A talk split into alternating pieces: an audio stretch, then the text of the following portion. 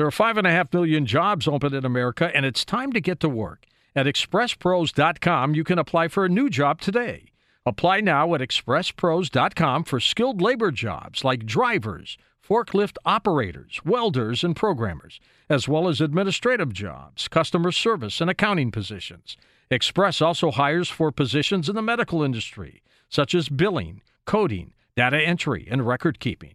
Each Express office is locally owned and operated and is invested in the success of their community. And 75% of the people who have a job are open to a new job or actively looking for a new job. With more than 770 Express locations, you'll find the nearest one at expresspros.com. There are no fees for job seekers, and with one application, you apply for a variety of top jobs in your community. Express takes pride in connecting the right people with the right company. Go to expresspros.com. That's expresspros.com.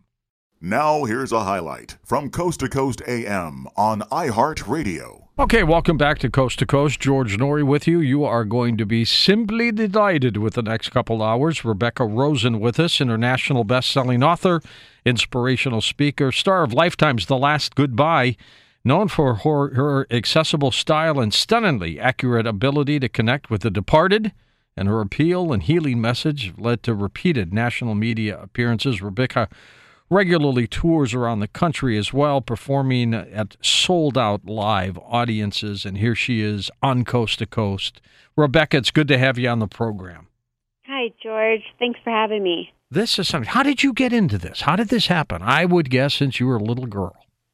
Absolutely not. Actually, this happened to me. You know, I was 20 years old and all of a sudden one day I'm talking to my dead grandmother. And of course, I thought I was going crazy because the first 20 years of my life, I had no idea I could do this. And so Unusual. one day, right. And so one day my grandmother started communicating with me and I heard it in my it was in my mind's voice. And so I couldn't tell if it was, you know, me going crazy making this up or if it really was her. And she gave me this ongoing dialogue of all sorts of information. But bottom line is, she came to me saying she was here to help me to help myself. When I was 10 years old, my grandmother killed herself. And she realized I was going through um, a very deep depression, and she wanted to help me. And so she gave me information nobody could know. So I called my dad. Sure enough, he validated it. And that's when I knew that I had this amazing ability. And that was 20 years ago. And this ability, do you have the ability to summon the dead up, or do they come to you? No, I do not summon them. I never go fishing in the sea of the dead. They come to me. And so I'm simply being aware and I'm listening. And then I, you know, I've learned that they're coming to all of us. It's not just me. So I really firmly believe we all have um, a sixth sense, intuition. We can all do this for ourselves. Some of us have a very strong, you know, intuitive ability, and we're able to do it for other people, such as myself. Do you have to be in a state of mind for this? Do you have to be asleep? How, how does this happen for you? You know, really, you have to be out of your mind. You know? honestly, it's so funny. I do my best work when I'm tired or really. I'm, yeah. You, the I think for all of us, the biggest thing is we constantly are trying to run things, control things. And it's when we surrender and we are still, when we make space. So that's why meditation is such an important tool to be able to get in touch with your intuition and to hear our loved ones who have passed on. You quiet the mind and then you make space for them to come in and communicate with you. Are you more psychically inclined? Are you more of a medium? How would you categorize yourself? Yeah, so that's a great question. So I'm definitely a medium. That is my specialty. You know, psychic ability, again, we all have it. It's just like doctors, right? There's a lot of doctors. And when you go through training, you're going to be trained in the basics. But then you pick your specialty.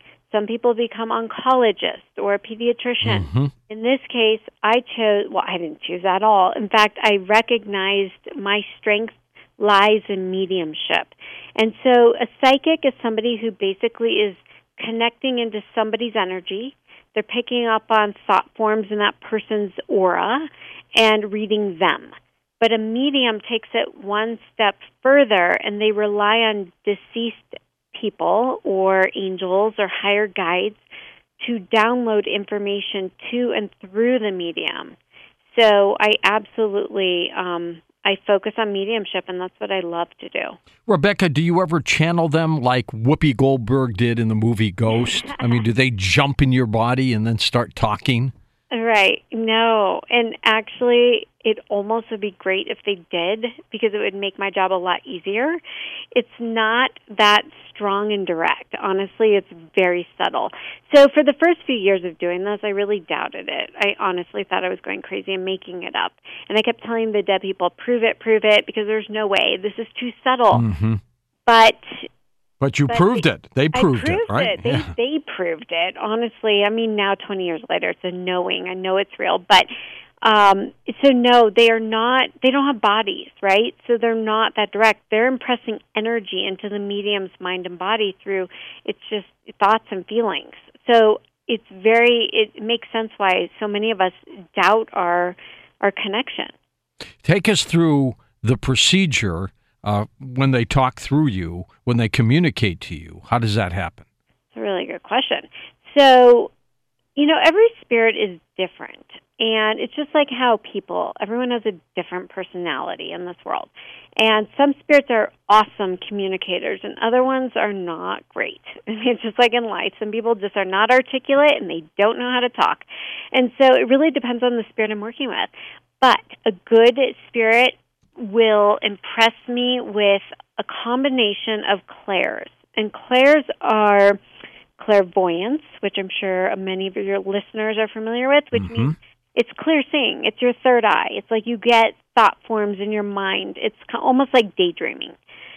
So there's clairvoyance, there's clairaudience. It's impressions in in your head where you're actually hearing an inner dialogue and it comes in your mind's voice. Again, like I said, it would be amazing if they actually had voices and they were talking to me because it would make my job so much easier, but they're not. And so they're impressing sounds. Sometimes it's phrases, sometimes it's, you know, whatever it is, they're trying to get across a message through words. Clairsentience, that's a common one a lot of us get. It's clear feeling. And that is how we we get the chills out of the blue, okay? Or we strongly wake up like just feel the presence of a departed loved one and we cannot shake it. That's them trying to say, "Hey, I'm here, feel me." And then the last common clair is claircognizance, which is it's clear knowing. It's kind of like it's it's thought forms plopped into your consciousness, and out of the blue, you just know something, and you cannot explain how you know it. When they come to you and talk to you, do you know who they are? No, and and so that's the other complicated piece. So I always tell my my clients or audiences, I say, look, I know what I know, and I know how the dead talk to me. I know my sign language, so to speak, but none of it makes any sense to me. I don't know who it is. I don't know what it means, but hopefully you do. And so these dead people, they're coming to me because they see I'm open, receptive, and I'm available to be their messenger. Right. You're the you're the mouthpiece for them. I am, and I and I'm honored. But unless I have somebody sitting in front of me, I can't help them. So sometimes dead people will come to me in the middle of the night, and I'm like, "Hey, time out! Like, I don't know who you are, and I want to help you, but come back when I'm in front of your loved one. Maybe tomorrow when I'm working." And so and so usually they honor that and they come back. And sure enough, I kept hearing Bill, Bill, Bill. Well, you know, 10 hours later, I'm sitting with a client. I'm like, is Bill your father? Yes, he is. And so Bill came about five hours early.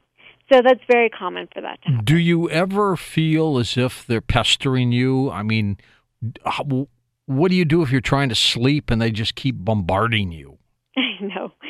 You know, the truth is, I'm a good sport about it. I, I love my dead people. I'm so grateful I have this gift and I want to help them. Um, but yeah, you know, there's times where, look, I'm a human being. I have a very full life and sometimes I need them to go away. And so I kindly, nicely tell them, you know, There's times I have boundaries. I'm very clear on my boundaries, and they know it. It's funny. They really do respect um, our boundaries, and that goes with anybody. It's not just me. Again, um, I have a lot of clients who tell me, you know, their kids are seeing or feeling ghosts in their rooms at night, and I tell them, look, set boundaries. The living are always more powerful than the dead. So if we set intention and set boundaries, we absolutely can control which departed loved ones we let in and, and at what time. The title of your new book, What the Dead Have Taught Me About Living Well. Tell me about the title. You know, so my publisher actually picked the title. In my they past, they always do. They do that with me too. It's not funny. So in my past two books, I actually got to pick the titles. This one, they picked it, and I trusted. This is a great title, and this is what it needs to be. Because you know what it is? It's very direct. It's telling readers exactly what they're getting. And the truth is, if I were to sum up this book, that's exactly what it is. It's it's the it's the important nuggets that I have learned along the way that you know at the end of the day that's all that matters and so it goes through chapter by chapter different sections of our life from relationships to health to money children and so forth and that is basically all the gems of what the other side has taught me over the years. Listen to more Coast to Coast AM every weeknight at 1 a.m. Eastern and go to coasttocoastam.com for more.